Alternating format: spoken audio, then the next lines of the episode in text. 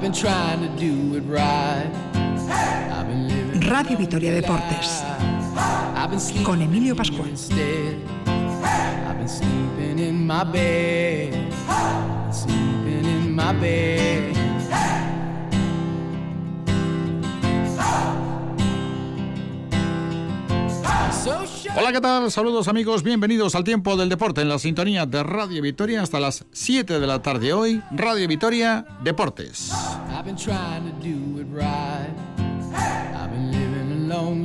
Repasamos el fin de semana deportivo con derrota del Alavés en Huesca tras un mal partido en el que se olvidó de todo lo bueno que nos había enseñado el último mes. Ojo al final del año para el conjunto del Biazul.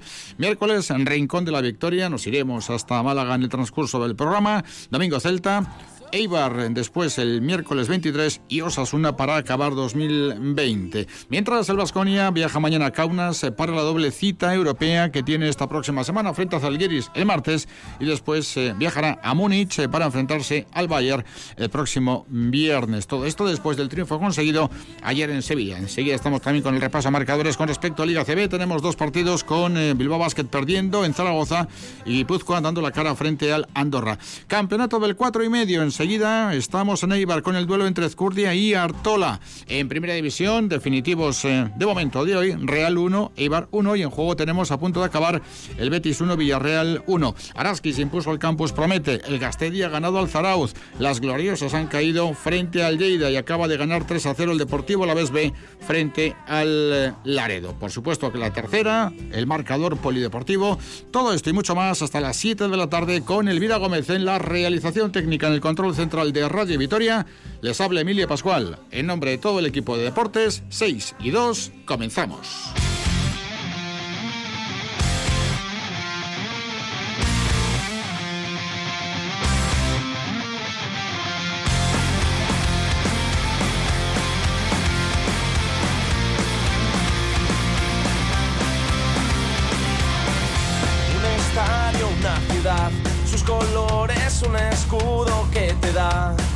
Fuerza para volver a animar. El ambiente, respirar. Esa gente que a tu lado gritará. En cada partido sin parar. Son las 6 y 3 minutos de la tarde, sintonía deportiva de Radio Vitoria, a punto de acabar el partido entre el Betis y el Villarreal en una clasificación tremenda con tanto empate y con tantos puntos perdidos en el arranque del campeonato por eh, parte de los eh, conjuntos que en teoría deberían dominar la clasificación.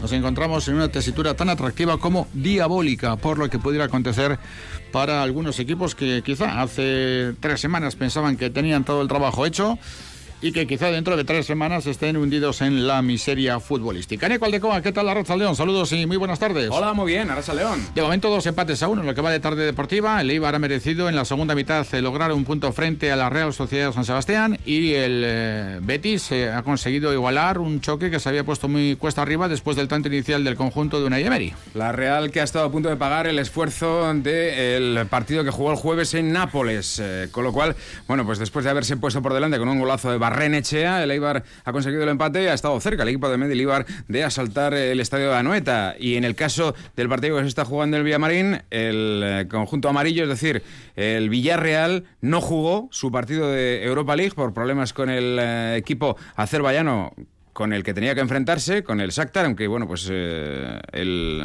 Villarreal era primero de grupo en todos los casos, pero el Betis ha conseguido igualar un partido en el que se han puesto por delante los amarillos. Están ya en el descuento a punto de terminar, porque solo ha dado dos minutos extras el árbitro, así que el encuentro puede acabar con el Villarreal 1. Betis 1, Villarreal 1, porque se está jugando, como digo, en el Villamarín. Antes, como decíamos, también otro empate a 1 que deja a la Real Sociedad colíder junto al Atlético de Madrid, ambos con 26 puntos, pero ya, bueno, pues con unas distancias algo inferiores, eh, sobre todo teniendo en cuenta que quedan muchos partidos aún para que se regularice la clasificación de todos los equipos en cuanto a número de partidos jugados. Estamos enseguida en el frontón hasta porque está a punto de comenzar el encuentro del 4 y medio entre Ezcurdia y Artola, pero significamos eh, que por un lado el Vasconi está en Sevilla, mañana viaja hacia Kaunas para afrontar el partido del martes y el Deportivo La Vez se marcha el martes a Málaga para afrontar la Copa del Rey frente al Rincón de la Victoria. Sí, va a ser una semana con mucha actividad por eh, el caso de, del Vasconia con esos partidos de Euroliga que tiene, más el del fin de semana otra vez frente a Tenerife en Liga ACB y en el del Deportivo Alavés con el debut en la Copa del Rey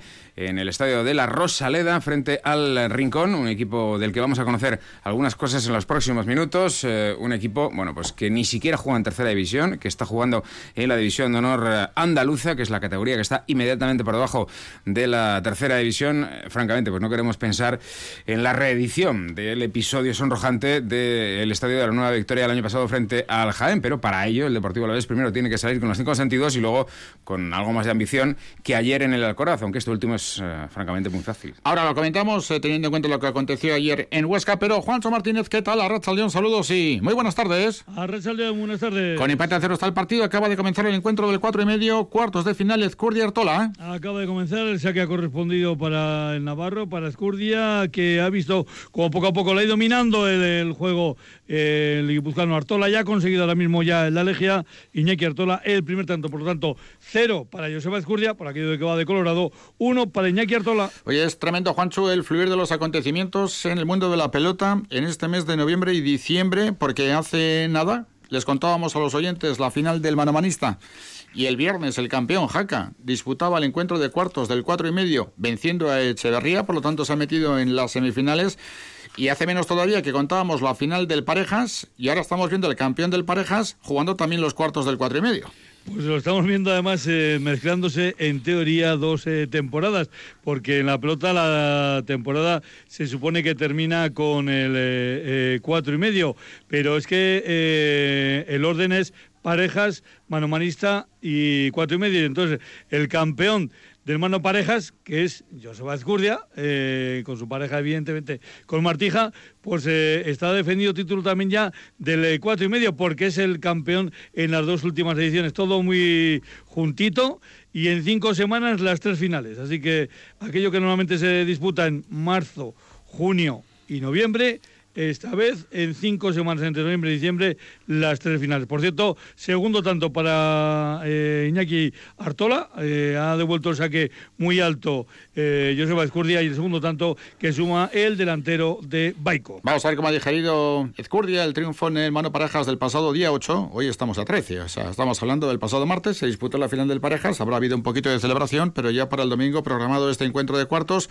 de máxima relevancia, Iñaki Artola también tiene sus opciones y de momento los va a aprovechar con ese resultado de 2 a 0. Volveremos contigo, Juancho.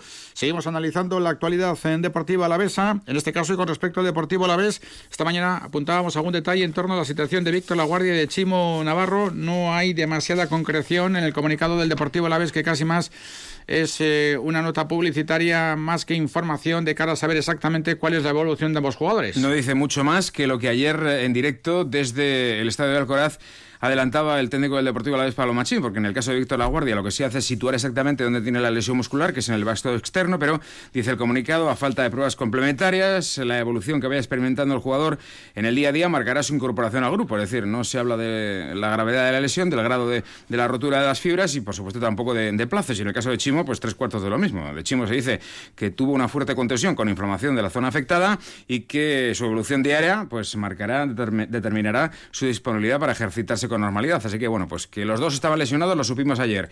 Eh, en el caso de Víctor Laguardia, que el tema es el vaxo externo, pues esto lo sabemos hoy, pero en cuanto a márgenes, pues de momento tenemos que quedarnos únicamente con el contenido de ese comunicado. Venía el Deportivo la vez de sumar 9-18 frente a Real Madrid, Barcelona, Real, Levante, Valladolid y Valencia, números extraordinarios, el 50% de los puntos frente a Madrid, Barcelona, Real, Levante, Valladolid y Valencia es una auténtica pasada, de hecho te llevaría seguramente pues a disputar eh, cerca cerca competición eh, europea considerando que normalmente ibas a sumar eh, algo más frente a los equipos de tu competición. Pero ayer frenazo en seco al Deportivo La Vez que ahora mismo le supone que en la clasificación ocupe la posición decimocuarta con 14 puntos, empatado con el décimo, que es el Barcelona, que tiene tres partidos menos que el Deportivo Alavés, que tenga una diferencia de dos puntos con respecto al séptimo, que es el Betis, que acaba de empatar frente al Villarreal porque el resultado es ya definitivo, y que tenga un colchón de tres con respecto al descenso. La verdad es que la clasificación está muy, muy peligrosa. Venimos diciendo el Eibar, que hoy ha conseguido un meritorio empate frente a la Real, es octavo con 15 puntos con 15 puntos pudiera decirse, joder, ese octavo, está bien en la clasificación. Está a 4 del descenso. Sí, además que, bueno, pues evidentemente eh, está a tres del descenso del Deportivo Alavés, pero hay que tener en cuenta que la clasificación no está cerrada, porque luego juega el Levante, lo tiene complicado frente al Barça, pero el Levante podría estrechar la franja y mañana juega el Celta, que tampoco lo tiene fácil, pero vamos, que también podría estrechar la, franja. En definitiva, que lo que ayer ocurrió en eh, el Alcoraz era algo primero inesperado y luego que rompe totalmente esa dinámica de la que hablabas, porque en esa fase, además hay que tener en cuenta otra cosa, y es que en tres de los partidos sumó con uno menos. El Barça, la Real Sociedad y el de Valencia frente al, Levante, en tres ejercicios de trinchera total, pero tres ejercicios ordenadísimos de, trinchera, algo que ayer no pudo hacer. Ayer el plan del, del, Huesca claramente superó al del Deportivo Alavés, con lo cual, bueno, pues no quedaba otra, una vez concluido el partido para Machín, que reconocer que lo que ayer se vio en el Alcoraz fue de lo peor que hasta ahora ha firmado el Deportivo Alavés no ha sido nuestro día, hay que ser eh, realistas. Hemos hecho, yo creo que el, partido en el que menos ocasiones y acercamientos hemos tenido al área rival, hemos estado muy limitados, sí que ha sido un partido, yo creo que probablemente, pues si no el peor de los peores que hemos hecho, hay que asumirlo. Se le preguntaba a Machín con respecto a la ambición del equipo. Hay que decir que con respecto a la elección de futbolistas no se le puede calificar a Machín como conservador, teniendo en cuenta que la solución que encontró para un pivote defensivo como Bataglia es ubicar a J. Leiteiro, que es un jugador talentoso y que tiene un perfil claramente ofensivo. Los costados eran teóricamente ofensivos como Río y Edgar, y la dupla gallega con Lucas y José Lu, todos conocemos su capacidad para hacer goles, pero una cosa es la disposición o la elección de futbolistas y otra cosa es el planteamiento, la idea que se tenga con respecto al partido. Seguramente no estábamos dentro del vestuario y no lo conocemos, pero probablemente las órdenes que tenían los carrileros eran tú quietito, no te prolongues, que el partido es largo y ya veremos lo que hay. Y así se dejó, se dejó, se dejó el equipo hasta que Ontiveros marcó el tanto de la victoria después de culminar una oportunidad eh, que tuvo de manera muy semejante anteriormente durante dos o tres veces más. Es decir, no fue conservador el momento de decidir los futbolistas, pero sí después la praxis, la ejecución de lo que vimos en el terreno de juego. Sí, el ejemplo evidente para todos aquellos que vieron el partido o que lo recuerdan, que intenten hacer memoria. Pareja, Mafeo, Ontiveros. Pareja, Javi Galán, Ferreiro. ¿Cuántas veces doblaron los laterales a los interiores? ¿Cuántas veces desde línea de fondo pusieron balones a la olla? ¿Cuántas a su vez lo hicieron los laterales del Deportivo Alavés? Pues creo que la diferencia estadística sería una barbaridad. Así que bueno, pues el plan, desde luego, ya digo, de Mitchell se impuso al de Machino, por lo menos el desarrollo del, plan, el desempeño del, plan. No se trata tanto de elección de jugadores, aunque decía el técnico del Deportivo Alavés que no fue una cuestión de, de, ambición, que fue simplemente, bueno, pues que el equipo estuvo mermado y más en la segunda parte, cuando tras la salida por lesión de Chimo y de La Guardia, se quedó con menos 40% del equipo tipo que también lo había hecho en los partidos anteriores. Machín. Yo no creo que sea falta de, ambición, sino que hoy pues ha estado mejor el Huesca que nosotros y bueno, tampoco tenemos que poner muchas más excusas. La realidad es que veníamos eh, mermados y a lo largo de, la primera parte pues todavía más y no hemos sido luego capaces, la verdad, de, de generar ocasiones de ninguna manera. Es cierto lo que tú comentas, que si antes veníamos con un 20% menos, pues al final ha habido otras dos lesiones, pues es un 40% menos.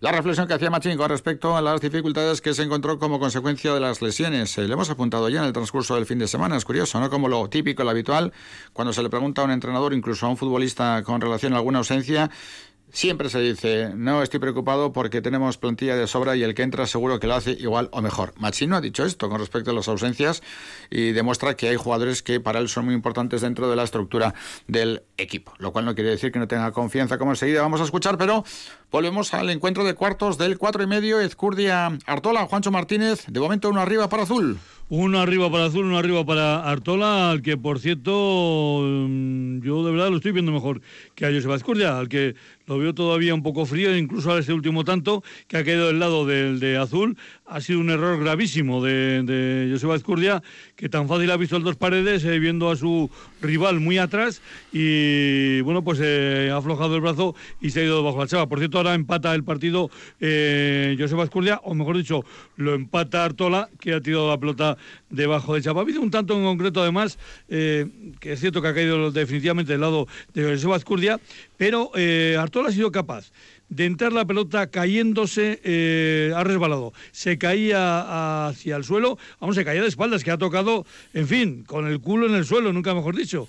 Y la ha llevado a buena, ha sido capaz de levantarse y seguir jugando el, siguiente, eh, o sea, seguir jugando el, recadito siguiente que había mandado eh, Joseba Escuerdia. Veo a Artola muy metido en el partido, aunque el favorito evidentemente es Joseba Escurdia, pero Arturo, que por cierto hace como mes y algo, también pasó por el tema del coronavirus y como dijo él, había salido de él con muchísima paliza, muy castigado por el dichoso eh, bicho. Ahí está sacando José Azcurdia, baja el saque muy fuerte, hacia abajo lo, lo saca bien Artola y ahora no, hay dos paredes fulminante de Joseba Azcurdia que le sirve para ponerse por delante con un 5 a 4 para Joseba Azcurdia. 5 a 4 es lo que tiene el 4 y medio, es un torneo precioso, rápido, es eh, fugaz, eh, fulminante los tantos en esta ocasión con acierto para Azcurdia que hace dos tantos precisamente ofreció un regalo cuando tenía ya absolutamente vendido a Artola.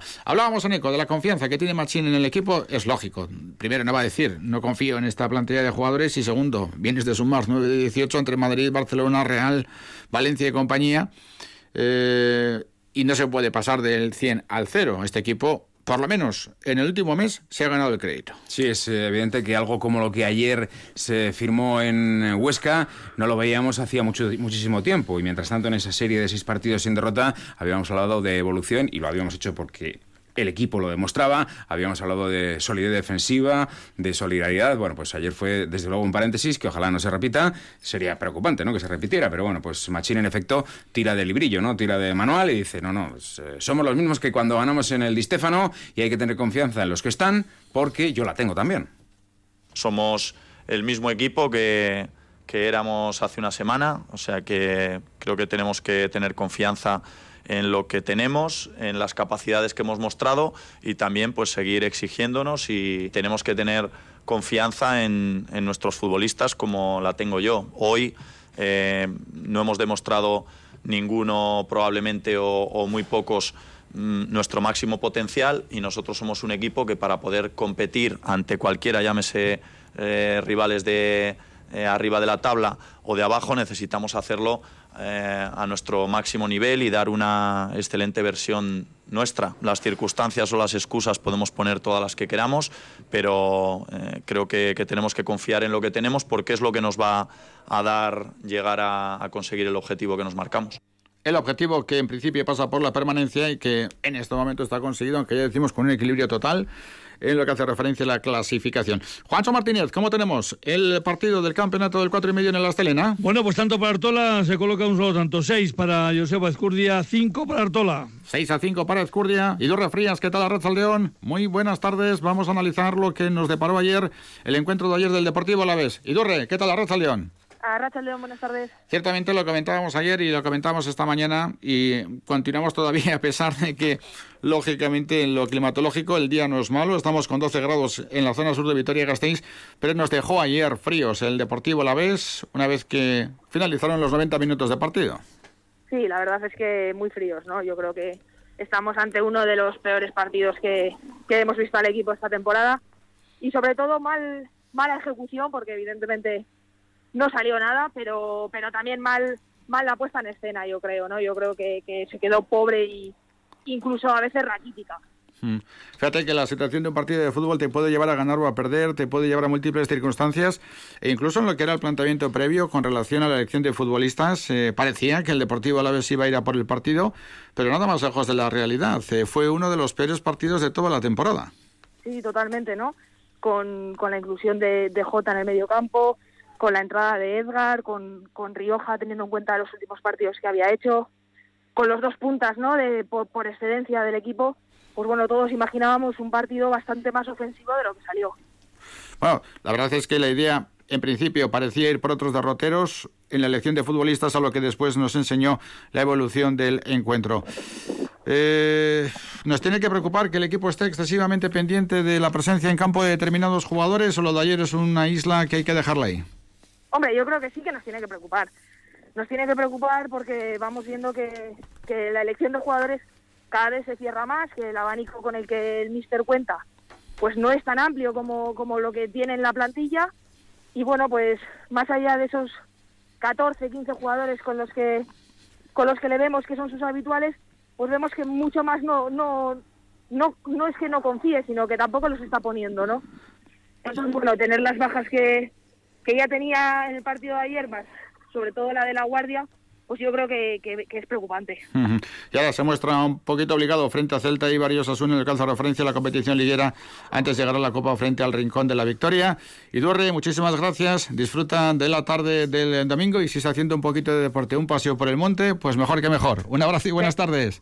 Otro, Agur. Gracias, Agur. Cerramos con Idurre Frías. Y Juancho Martínez, cuéntanos cómo está ese encuentro del campeonato del 4 y medio. Bueno, pues eh, se adelanta a la 8-6. Había llegado a empate a las 6 eh, Iñaki Artola. Dos tantos para el Navarro que lo colocan ahora con una ventaja, como decimos 8-6, este último tanto de saque. Y es que Escurdia a nada que se centra pues le salen las cosas, pero no lo vemos eh, al 100% ni muchísimo menos a Joseba Escurdia que las vuelve a sacar, te devuelve de alto con altura a Artola, Artola que tiene que recular y vamos a ver que ahora tiene el tanto ahí para hacerlo Joseba Escurdia y efectivamente Joseba Escurdia cruzando la pelota con mucha fuerza, buscando el ancho, consigue así el noveno tanto, nueve para Joseba Escurdia, seis para Iñaki Artola. Pues seguimos con el fútbol, a las seis y media comienza el partido entre Elche y Granada, pero con referencia al Deportivo la vez, ahora mismo el chip está puesto en el compromiso copero del próximo miércoles frente al Rincón de la Victoria. El precedente de la pasada temporada invita al Deportivo la vez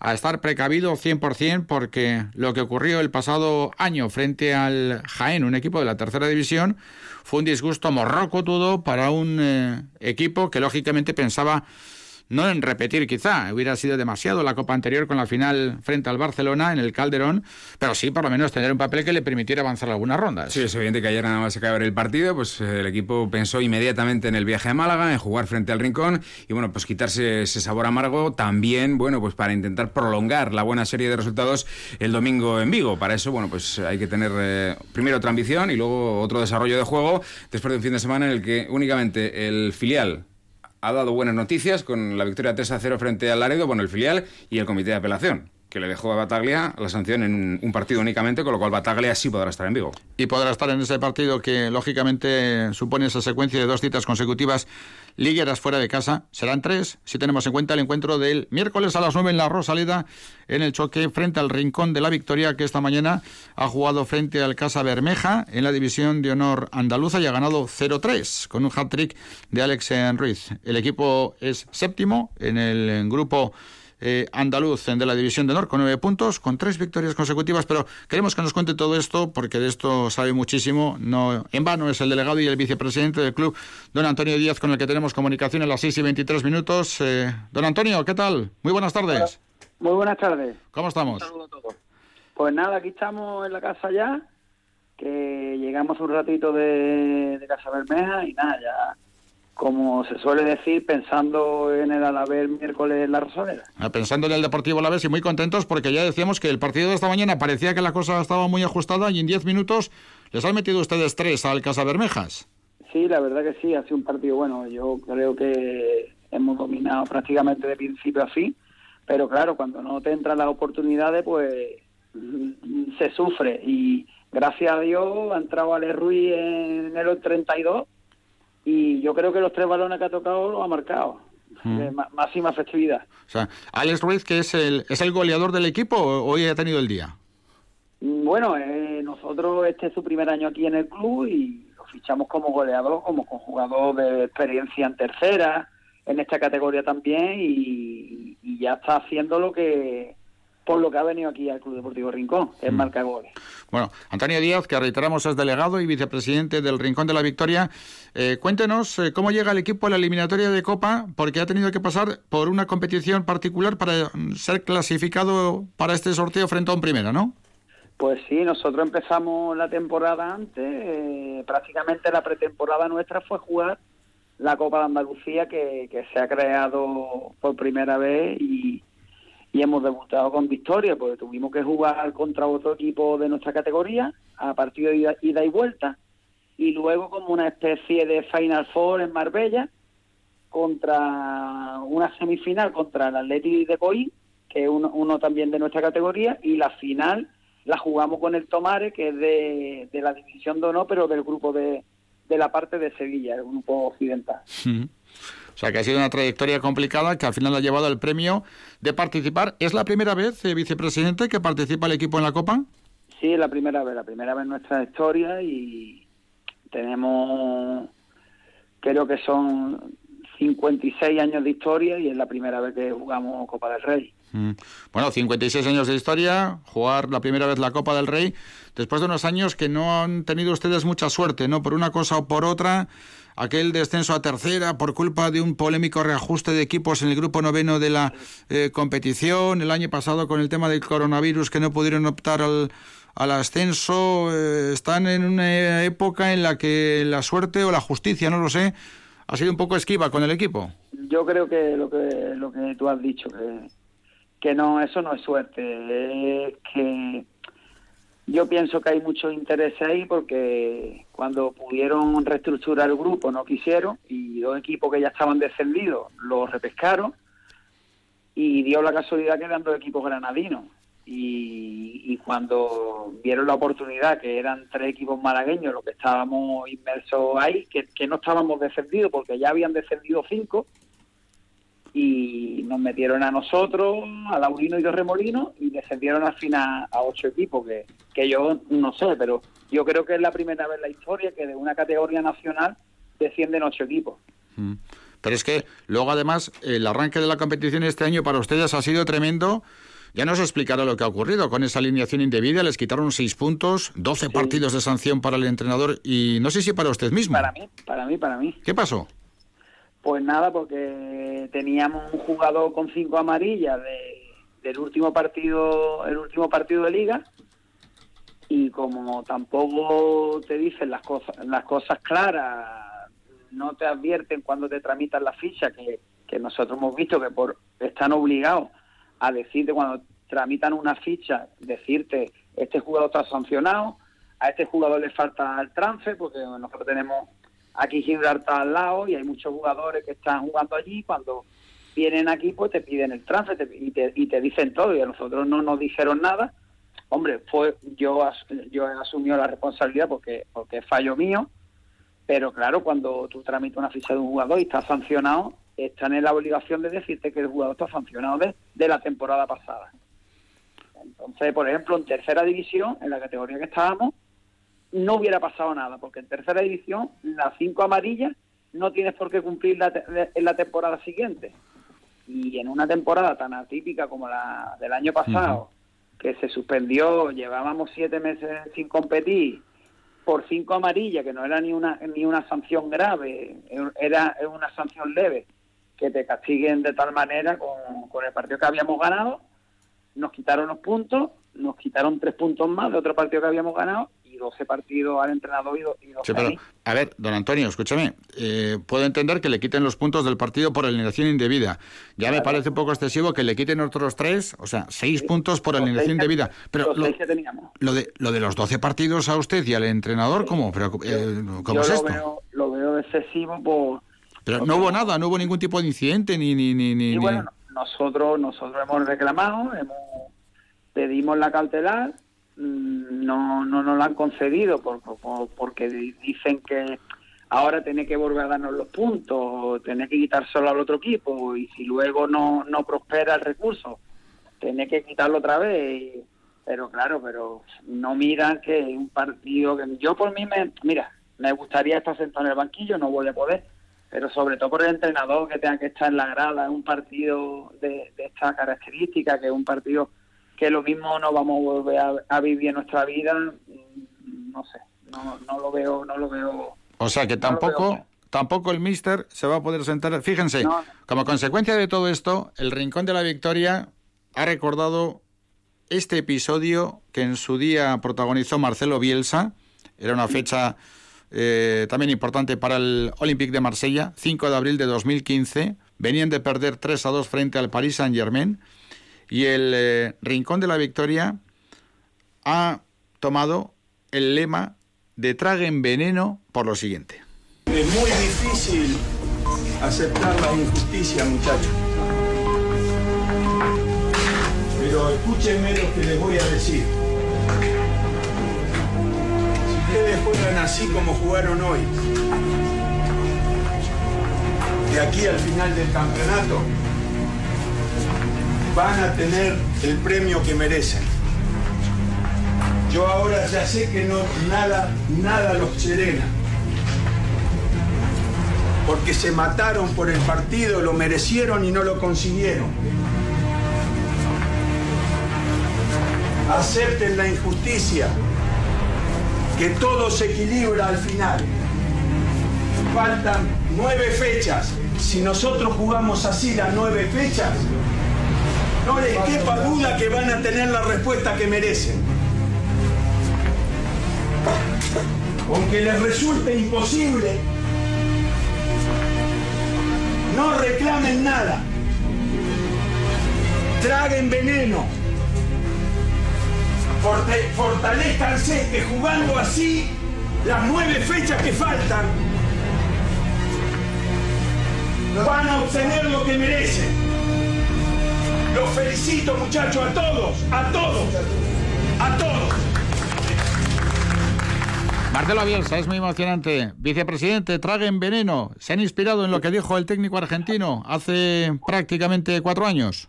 Sí, pues la verdad que sí, y te agradezco que pongas eso porque lo había escuchado por encima y, y no y no todo.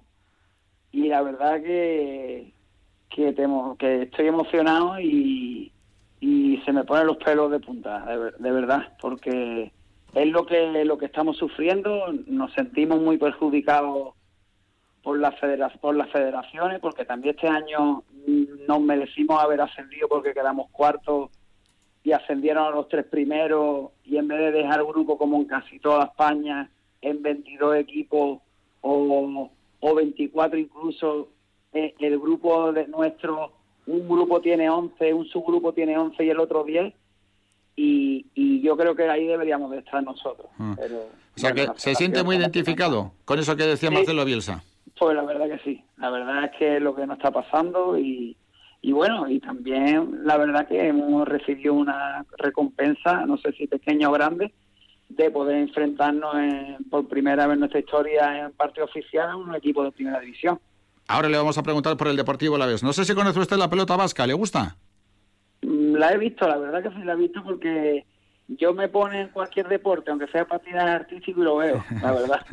Pues espera un segundito, porque vamos a hacer una conexión con el campeonato del cuatro y medio, que es una modalidad de la pelota vasca, porque Juancho Martínez eh, ha puesto la directa, ¿eh? Escurdia ha puesto la directa de qué forma. Decíamos en la anterior conexión que bueno, pues que el campeón eh, del cuatro y medio le estaba costando adaptarse al partido de hoy. Bueno, pues ha llegado el empate a seis y ha despertado. Le ocurrió un poco como le ocurrió ayer a Altuna, pero es que ha despertado como, como un huracán, porque ha hecho 10 tantos seguidos en un pispás. Así que ahora, del empate a 6 que iban, eh, el resultado está Josefa Azcurdia 16, Iñaki Artola 6. Ha despertado, digamos que Artola ha despertado a la, a la fiera y la fiera se está haciendo dueño y señor del frontón Asterena. 16 para Josefa Azcurdia, 6 para Iñaki Artola. 16-6, eh, el partido muy orientado hacia el pelotari con el Garrico eh, rojo. Pues mire, don Antonio, ahí en Rincón de la Victoria, que es una población preciosa, con mucho turismo en verano, seguro que con la presencia de muchos turistas vascos, ahí si ponen un frontón, en verano lo, lo petan, ¿eh? La verdad que sí, porque aquí la verdad que es lo que lo que tú dices, que tenemos tenemos turismo y hay mucha gente de, de, de Vasca que está aquí, que viene de veraneo. Hmm. Bueno, cuéntenos, ¿cómo sentó el emparejamiento del Rincón de la Victoria con el Deportivo a la vez? Eh, ¿qué, ¿Qué reacción ha habido allí en Málaga cuando se ha conocido que el duelo va a ser frente al Deportivo a la vez? Pues te voy a ser sincero, al principio mm, nos quedamos un poco porque a nosotros nos dijeron personalmente, a mí y al presidente, que nos tocaba al 100% un equipo de primera división andaluz. Ah. el Granada, Sevilla, bueno, creíamos incluso, porque como no, no estaban las cosas claras, no estábamos seguros si el Granada y el Sevilla podían por estar jugando competición europea. Pero conforme iba avanzando el sorteo, yo veía que, que nos podía tocar cualquiera. Pues te digo la verdad, a mí no me disgustó el sorteo, porque veo que el Deportivo Alavés comparado, por ejemplo, con el Granada y el Cádiz, yo yo veo al Alavés con más nombre, con más con más tirón. Que sí, que lo, esto el Cádiz y Granada son de aquí, pero bueno, pero nos vamos a enfrentar a un equipo que ha jugado final de la, de la Copa de la UEFA, que no, que no es nada. Exacto, que no es poco. Y recientemente la final de la Copa del Rey. La pena para ustedes es que siendo el partido de las nueve, aunque en pura teoría se puede meter un eh, porcentaje de público de aforo del estadio, pero claro, si el partido es a las nueve, el problema es el toque de queda, ¿no? Claro, eh, yo me parece que sigue el toque de queda a las 10, entonces mm, si podemos meter algo de público, se tendrían que ir antes del primer tiempo si, si pudiéramos, pero claro, eh, también un máximo creo yo que podríamos meter de 800 personas, que yo creo que, que, nos saldría más caro todo lo que tenemos que mover para poder meter personas en el campo que, que lo que podríamos ganar con las entradas. y luego... tenemos que meter seguridad. Y, luego y luego, vicepresidente, claro, que, no es factible. ¿Cómo mete usted a 800 personas en el campo y les dice en el descanso, imagínense con un resultado interesante o con la que fuera, con un partidazo del Deportivo la vez que da gusto verle en la Copa, eh, resulta que les dice, no, no, ustedes se marchan ahora del campo, vamos, tienen que, llamar a los antidisturbios para echarles de ahí, con toda la razón. No, nos queda claro, no nos queda claro, porque no sé si, si con la entrada, cuando vayas para tu casa, tú dices, enseña la entrada si te para la policía son mínimo 600 euros de multa. Entonces, no creo yo, yo creo que yo pienso para mí que va, que va a ser sin público mm. y ya está, ¿no? tendremos que disfrutar lo que es el partido, pero claro, imagínate con un campo que nosotros podríamos haber metido 6.000 personas fácil. Seguro, seguro. En la Rosaleda. En la Rosaleda, sí. En nuestro campo, bueno, en nuestro campo tenemos, me parece que son 1.500 personas, pero claro, con lo que te pide la federación, entre los jugadores, los jugadores que tienen que estar la grada en el banquillo, luego para la prensa y todo eso, nos quedan 200, 200 asientos libres para, para los socios. Muy complicado. Eh, si hablamos de la plantilla del Rincón, presidente, vicepresidente, pues eh, lógicamente habrá jóvenes y veteranos, pero la mayoría o estudiantes o trabajadores, eh, pues como aquí puede ser un equipo de la regional preferente a la vez. Ahí va. Nosotros, nosotros somos estudiantes la mayoría porque tenemos chavales que salen de juvenil, de división de honor. Nosotros, nosotros trabajamos así con chavales jóvenes. Luego tenemos unos cuantos más veteranos, pero vaya, veteranos 24, 25 años, 26 con muchos y trabajadores y estudiantes que tienen que pedir permiso, por ejemplo, cuando fuimos a Melilla a jugar la previa, pues tuvimos que pedir permiso el 100% de la plantilla en los trabajos eh, y, los chavales que estaban estudiando pues tuvieron que faltar a la universidad. ¿Ya sabe usted quién va a pitar el partido? Pues me parece que Munuera, no sé si me han dicho ¿Munuera Montero puede ser? Pues eh, no, le damos otra oportunidad si quiere. Munuera sé qué es, pero... Se lo vamos a decir, Eneco. Afortunadamente no es Munuera Montero, el árbitro cordobés no es Munuera Montero, porque eh, recordemos que Munuera Montero es el, árbitro que a juicio de Rodri Bataglia tiene una grave ah. deficiencia visual. Sí. Es el otro, el de Benidorm, es Martínez Munuera. Ah, Martínez Munuera. Martínez Munuera, Martínez Munuera. Martínez Munuera. Yo, yo es que quería Mateo Lago. Yo quería Mateo Lago, pero al final no. ¿Y por qué? Eh, yo sabía que era un Muno, era, pero no, no estaba seguro, la verdad, que ahí me había pillado. ¿Y por qué quería Mateo Laoz? No, pues, era la tontería que decimos aquí con, con los jugadores y eso. Sabéis ustedes que sido un poco el árbitro más mediático que hay en, en, primera división, pero pero bueno, pero que era, era en plan de broma. Muy bien. Don Antonio Díaz, estamos convencidos de que van a trabajar todo lo posible e imposible para el año que viene subir a la tercera división. De verdad que después de conversar con usted nos hemos hecho un poquito del rincón de la victoria en competición liguera. ¿eh? En la Copa no tenemos ninguna duda, pero en la Liga a ver si consiguen el ascenso a tercera. Os voy a decir una anécdota que no estoy seguro al 100%, pero el año que fuisteis eliminado por el Real Jaén, a la, eh, eso fue creo que fue miércoles o jueves, no me acuerdo cuándo fue, ¿Ah? recibimos nosotros el Jaén en casa y le ganamos 2-0. Vaya, Sí, sí, que vin- vinieron, hombre, lo dejaron todo con ustedes doblados. y con nosotros. Bueno, de todas formas, ustedes lo que hicieron fue eh, vengar esa eliminatoria del Deportivo la ahí vez. va, ahí va. Don Antonio, que ha sido un placer estar en comunicación con usted, que una vez que hablamos con usted de esta manera nos resulta ciertamente incomprensible. Seguimos sin entender cómo le han caído 12 partidos por alineación indebida. Tiene que haber alguna explicación que se nos escapa, porque no, no tiene ningún tipo de pies ni cabeza.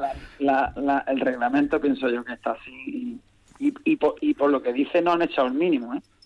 O sea, que encima tienen que agradecer. que era de 12 a 24 creo, ¿eh? Joder, madre mía. Don Antonio, un placer, muchísimas gracias, un abrazo, cuídese y muchísima suerte. Ojalá el año que viene les toque jugar en tercera división.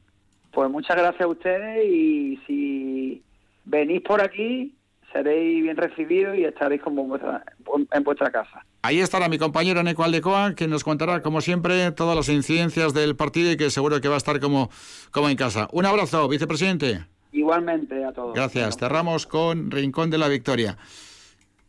Una gozada. La verdad es que el fútbol se ha convertido en una cosa tan extraña que ya se nos ha escapado de la mano que cuando se habla con el fútbol de verdad, el fútbol que no tiene interés económico ni nada, que encontramos la base y la raíz de todo lo que nos ha gustado toda la vida, ¿no? Es pura empatía y, y puro admira, pura admiración, porque que a esta gente le cuesta, le cuesta dinero el, el fútbol. Eh, habla con una pasión tremenda del equipo de su pueblo, del Rincón. Fíjate en qué situación está. Al hombre le meten 12 partidos. Seguro que, que sufre un montón. La verdad es que se ha ido poco a poco soltando y le veo con Mateu.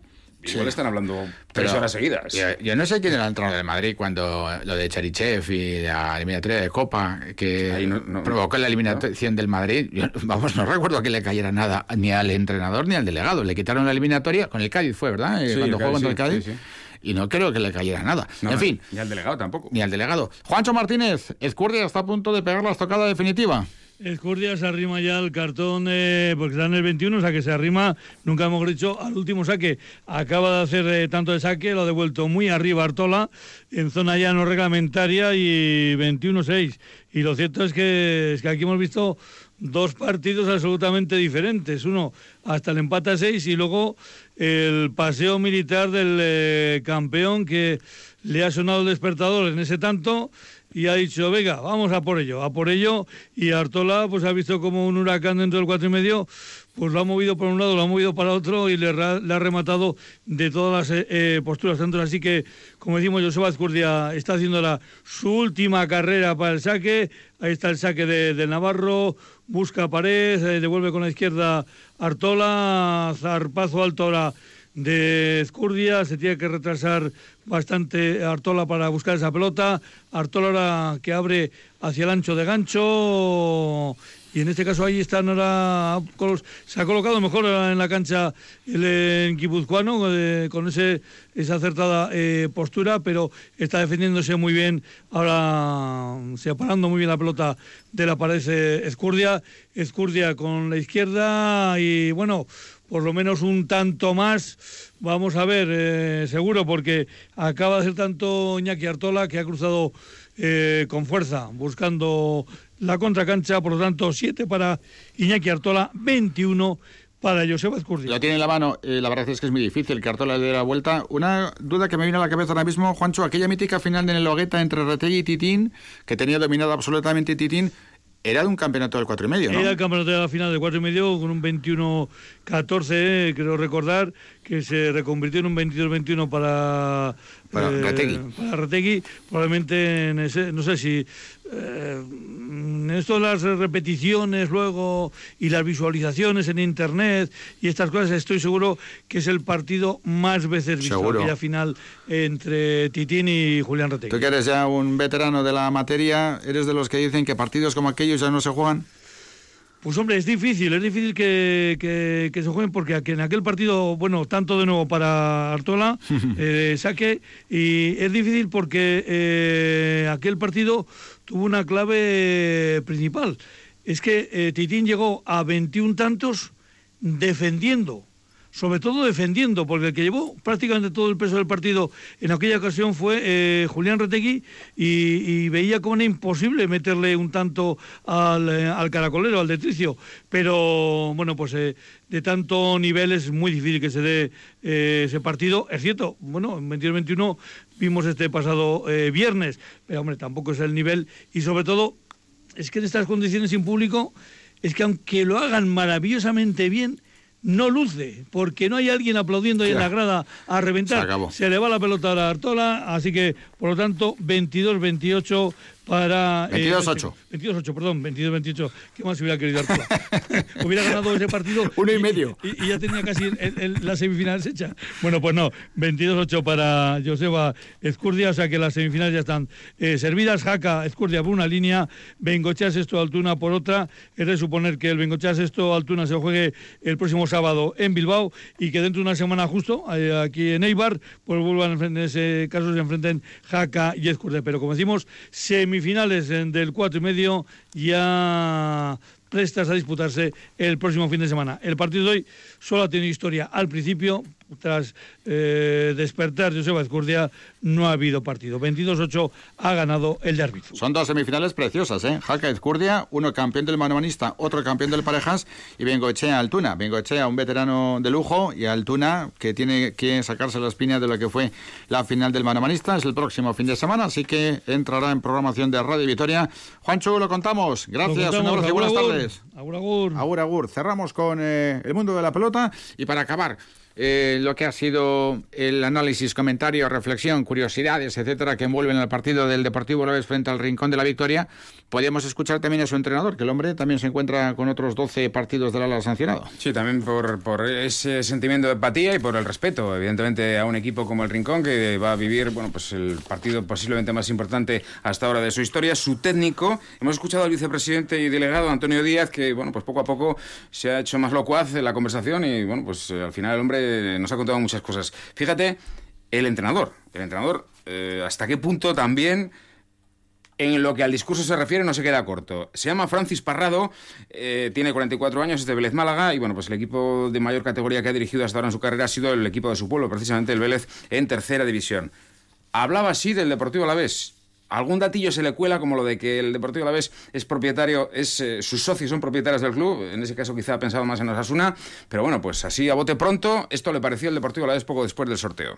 Un club muy futbolero, un club con, con, mucha trayectoria, recordamos aquella final de la Copa de la UEFA contra el Liverpool, eh, aquellos años de Mané, con aquellos buenos jugadores, oye, estamos hablando de un club, y además un club muy copero, ¿no? Siempre ha estado ahí en Copa y, también esa historia de sufrimiento, ¿no? Un club que ha estado en primera, descendido a segunda, ha vuelto a ascender. Es decir, que estamos ante un todoterreno de, y, un y, un sobreviviente del fútbol español, un club que pertenece a, sus socios, un club vasco, al final muy rico en valores, con, con esa nostalgia del fútbol un poco más antiguo de garra, de lucha, de sacrificio. Eh, yo creo que no se puede pedir más, ¿no? Es decir, que al final este era el premio y, creo que nosotros pues tenemos que intentar disfrutarlo y, también competirlo, evidentemente. Bueno, Francis Parrado, el técnico del Rincón de la Victoria. Es verdad que se ha leído ese dato con respecto a la propiedad del club. La propiedad, nunca mejor dicho, ¿no? Como dice Sergio Fernández, la propiedad. La propiedad es el grupo Vasconia con Querejeta a la cabeza. En el ámbito vasco, los eh, clubes que son propiedad de sus socios son el Athletic Club y Osasuna. Y Osasuna. Y después a nivel estatal, el Real Madrid y Barcelona. Exactamente. Y se acabó la novela. Exactamente respecto al fútbol de élite, yo no sé si hay un caso más en el mundo. En el fútbol profesional español, no, desde luego. Y en el europeo, yo, creo, que, tampoco. Los equipos grandes todos son de un propietario, incluso de accionistas en bolsa. De multimillonarios. Bueno, el pasado 5 de diciembre cambiamos de tema. Naroa Lezcano se convertía en la primera mujer alavesa que consigue la acreditación y graduación quinto dan. Primera mujer de Álava y tercera de la comunidad autónoma, tras una vizcaína y una guipuzcoana. La queremos felicitar. Naroa, ¿qué tal, Arrasalión? Buenas tardes. Muy buenas tardes. ¿Cómo estamos, Naroa? Pues muy bien, muy contenta, muchas gracias. Ah, tienes motivos, ¿eh? Muchísimas felicidades. Sí, gracias. La verdad es que ha sido algo inesperado, pero muy contenta. Bueno, cuéntanos, ¿cómo fue la graduación Quinto Dan? Pues, a ver, pues fue el sábado, como bien has dicho, sábado día 5. Fuimos a Fadura, en, en Guecho, y bueno, muy bien, pues empezó él eh, había exámenes desde primer dan hasta quinto dan, entonces, bueno, estábamos allí desde las nueve de la mañana, porque también se, se examinaba una compañera mía, eh, Ana Santiso, para primer dan, que aprobó, pero que pasa que yo no tuve el examen hasta las dos de la tarde. Entonces, bueno, la espera se hizo un poquito larga, pero bueno, luego ya una vez que entramos fuimos bastante tranquilos. Yo iba acompañada de los dos Jones y de, y, y de Ana. Y bueno, muy bien, nos salió muy bien el examen, estábamos muy tranquilos y, muy contentos, la verdad. Los dos, Jones y Ana, que son tus alumnos, con los que también tuviste que realizar las prácticas para conseguir esa graduación quinto dan. ¿Cuántos años, Naroa, de trabajo para conseguirlo? Pues la verdad es que son unos cuantos. Yo empecé con seis añitos y ahora tengo 36. Joder. Es, es lo que hay. Luego, además, eh, aparte de que eh, yo para los exámenes, eh, todo el mundo dice, ¿no? Como eres la, la hija de, parece que como que lo tienes más fácil. Y sin embargo, yo creo que lo tengo más difícil, puesto que mi padre no me deja que me examine hasta que él no cree que tengo que sentar a ello, ¿no? Que estoy preparada para ese cinturón. Y la graduación de, de, quinto dan ya es Sian y es una palabra un poquito más, más fuerte y entonces, pues bueno, hasta el año pasado no lo, no lo vio que era necesario. Ah, o sea, que en este momento ya no eres sensei, eres Sian. Sí, eso es. Igual que tu tío Javi. Igual que tu tío Javi, que es sexto dan, igual que tu padre, José Luis, que es séptimo dan, que es, no sé, ¿en España cuántas personas hay con séptimo dan? Hay unas cuantas, porque el, el examen que me al que me he presentado es por la Real Federación Española de Karate y hay bastante gente. Ajá. Eso sí que bueno, es tú has hecho historia porque eres la primera alavesa que consigue el quinto dan. En Euskadi solamente hay otras dos, una en Vizcaya y otra en Guipúzcoa, ¿no? Sí, efectivamente. La de Guipúzcoa, que no sé quién es, la verdad, y la de Vizcaya es una competidora con la que, bueno, con la que me llevo muy bien, Mm. con Leire Obregón. También para ti importante la, reivindicación ¿no? del papel de la mujer en el deporte y más en el karate, que es un deporte, no debemos decir, tú esta mañana nos lo comentabas, ¿no? Un poquito que la mujer no tiene quizá tanta relevancia como debería tenerla por éxito y por trabajo. Sí, efectivamente. As- Así es. Siempre, a ver, no es muy machista, pero es machista. Dentro de, a ver, están consiguiendo muchísimas cosas las, las mujeres, hay que reconocerlo, y cada día nos vamos superando más, ¿no? Pero es difícil, es difícil hacerse nombre en, en este estilo, por lo menos. ¿Vas a trabajar en Aroa para lograr el sexto dan? Sí, claro. Sí, sí, sí, sí. ¿Te pones una meta, un reto temporal? No, porque, bueno, yo creo que mm, va día a día. A ver, te, te, mm, te puedes examinar, pero a mí me, me gustaría que en lugar de examinarme me lo darían por méritos, por, por logros. Me, me gustaría mucho. Entonces, claro, ahora lo que me, me queda es trabajar, trabajar con, con mis alumnos, forjarme yo y, bueno, y cuando ellos lo, lo consideren, que me lo, que, que me lo den. Mm. Y toda la sociedad está sufriendo muchísimo con la pandemia, en vuestro caso, desde la labor de docencia, también desde la labor de la competición. Está siendo muy duro desde los entrenamientos a la propia motivación con la ausencia de competición. Sí, la verdad es que sí, porque quieras o no, los, los chavalitos más jóvenes les encanta tener, como lo que tú bien has dicho antes, como unas metas, ¿no? Y las metas de, de una competición siempre a ellos les, les motiva venir a entrenar, una competición, otra. Y ahora mismo, pues bueno, con todo esto está muy parado lo que es aquí en España, porque sí que es cierto que en, en, otros, en otros países como Polonia, por ejemplo, Polonia, Holanda, sí que están haciendo campeonatos, pero nosotros pues no nos atrevemos a ir, aparte de que no nos dejarían. Entonces, pues claro, ellos ven que en otros países sí que hay, que nosotros pues, pues bueno, pues nos lo tomamos de otra manera y no pueden ir. Entonces, claro, es como que les falta eso, ¿no? Entonces intentamos pues otras metas diferentes. Eh, ahora, por ejemplo, estamos preparando para cambios de cinturones. Eh, bueno, luego hay otros niños que estamos, pues bueno, eh, haciéndoles como pequeñas, eh, pequeñas competiciones dentro de ellos, ¿no? Entonces, pues bueno, poco a poco, adaptándonos a lo que hay. Pero bueno, esperemos que dentro de poco todo esto cambie y, y podamos volar. Una última, Naroa. Este año el karate se iba a estrenar como deporte olímpico. Eh, en principio, todo está previsto para 2021, si es que se disputan, que entendemos que sí, los Juegos. Pero en 2024 en París el karate no será deporte olímpico. ¿La comunidad del karate cómo se lo ha tomado? Pues la verdad es que no se lo han tomado demasiado bien, además tampoco les han dado una respuesta del motivo real por el que no va a haber karate. Yo lo que no entiendo es cómo quitas el karate si no lo has visto nunca. Mm. Tampoco, pero no no veo que se lo hayan tomado demasiado bien, pero simplemente por no entender el motivo real, ¿no? Eh, los motivos no hay exactamente ninguno, entonces claro, los que se han estado preparando durante muchos años para poder ir, pues de repente decirles que no va a haber, eh, hombre, Ah, les cuesta mucho adaptarse. La razón es que había que quitar uno para meter a otros y han decidido que se fuera el karate con el número de millones de practicantes que tiene en todo el planeta. Laura Lezcano, en todo caso, el motivo de la llamada era felicitarte. Quinto Dan, solamente una alavesa, que eres tú, ha conseguido este hito histórico. Un abrazo muy fuerte y muchísimas felicidades, ¿eh? Muchísimas gracias. Gracias. Bueno, un abrazo, adiós. Agur. Bueno, tenemos cinco minutos para las siete. Acaba de aterrizar en Loyu nuestro compañero Ricardo Guerra, que ayer nos contaba la victoria conseguida por el Vasconia en Sevilla. Ricardo, ¿qué tal? Arrachaldeón, buenas tardes.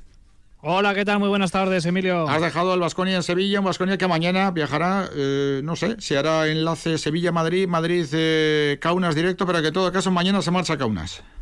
Sí, es charter, ¿eh? es charter. Ah, Se vale. han traído aquí el avión privado a Sevilla. Normalmente los desplazamientos en ACB no suelen ser de esta manera, pero teniendo en cuenta que se tenían que desplazar a Kaunas y desde Kaunas tenían que volar eh, también directamente al centro de Europa para enfrentarse al Bayern de Múnich el eh, próximo viernes, pues bueno, han eh, decidido hacerlo de, de esta manera. Por tanto, en el día de hoy ha sido por la mañana un día de recuperación, de trabajo intenso para los fisios, encabezado por Isaac Alonso. Mucho que, que mejorar en ese aspecto, ¿no? La espalda de, de Luca Vildoza y sobre todo también algo que preocupa, ¿no? El dedo pulgar de la mano derecha de Zoran Dragic que le está dando mucha guerra en los últimos eh, partidos y por la tarde, eh, hace un ratito, pues eh, han iniciado una sesión en el eh, gimnasio para ir eh, recuperando las sensaciones para mañana, como bien eh, has comentado, volar a, a Kaunas en vuelo directo hasta la ciudad lituana donde el martes, a partir de las 7 hora de, Euskadi, se enfrenta a Zalgiris en una nueva jornada de la Euroliga. Una semana terrible, pero también muy bonita para el Vasconia, con ese duelo frente al Zalgiris el martes, que está empatado a victorias con el Vasconia. El viernes con el Bayern, que es tercero con un balance 9-4, tiene tres victorias más que el Vasconia. Y el domingo Tenerife, la sensación del ACB, que tiene 12 victorias, eh, dos más que el Vasconia. Sí, la verdad es que es una semana preciosa y una prueba de fuego importante para el Vasconia. Veremos cómo lo afronta desde el punto de vista físico, porque no solo están los problemas que acabamos de comentar, sino las consecuencias, ¿no? que es la acumulación de minutos de algunos jugadores, como pueda ser el caso más eh, llamativo o más flagrante que, es Henry, ¿no? que debido a la baja de Bildoza pues está acumulando eh, unas auténticas minutadas en, los últimos partidos, pero deportivamente eh, no puede tener más alicientes la semana próxima con esa doble jornada de Euroliga. Recordamos que en esta competición Vasconia va a tener que afrontar tres salidas consecutivas, las dos de la semana que viene Kaunas y Múnich y luego la semana siguiente eh, frente a Milán para enfrentarse al Armani de Ettore Messina. Por tanto, estamos en un tramo del calendario eh, muy importante. Se va a cerrar este mismo mes de diciembre la primera vuelta con esos partidos aplazados que todavía están por eh, disputarse. Uno de ellos, el que tiene que jugar Vasconia el 5 de enero frente al Alba de Berlín. Así que, bueno, pues de estas tres salidas, sin duda, pues se marcará el futuro más inmediato en la competición de Vasconia. Si sigue ahí en la pomada,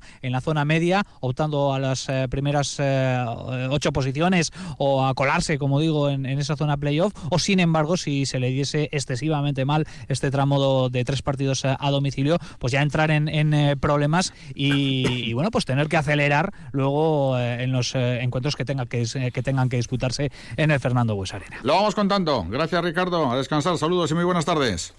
Un saludo, Agur. Cerramos la comunicación con el Loyu y vamos poco a poco terminando. En baloncesto tenemos ya varios resultados, eh, de- resultados definitivos de la jornada de hoy. Esta tarde, eh, Zaragoza 105, Bilbao 76 y en la prórroga, eh, queda un minuto para el final de la primera prórroga, en eh, Donostia, Guipúzcoa 79, Andorra 75. Puede ganar el partido del equipo guipuzcoano. Y además de todo esto, bueno, pues repasamos algunos de los resultados principales del fútbol local y del deporte local. En lo que a segunda división B se refiere, esta tarde en Ibaya, Deportivo Alavés B 3, la Dedo 0. Es segundo clasificado en la tabla ahora mismo el equipo de Iñaki Alonso, solo por detrás de la More que dirige Íñigo Vélez de Mendizábal, el Vitoriano. En segunda división femenina, SEAM Lleida 1, Deportivo Alavés Gloriosas 0. Además en tercera, Somorrostro 5, Urgachi 1. Anaitasuna 0, San Ignacio 0 y quedan 20 minutos eh, para el final en el Vitoria 0, Urduli 0. Recordemos, ha sido aplazado Aris Navarra Lagununac por un positivo en un jugador del equipo guipuzcoano. Y además de esto, en la jornada de hoy, el Vital Susenac de baloncesto en silla de ruedas ha ganado al Anfib Vigo 56 a 53. El Gastedi que ha ganado también esta mañana 29 a 17 al Zarauz. Eh, el eh, conjunto del Cuchabana Karaski que también ayer consiguió la victoria 7-2-6-2 ante el Campus Promete y en el 4 y medio Ezcurdia 22 Artola 8. Y Elche 0, Granada 0 en primera división. Lo tenemos que dejar aquí. Ha sido como siempre un placer. Disfruten de lo que queda del domingo. Saludos y muy buenas tardes.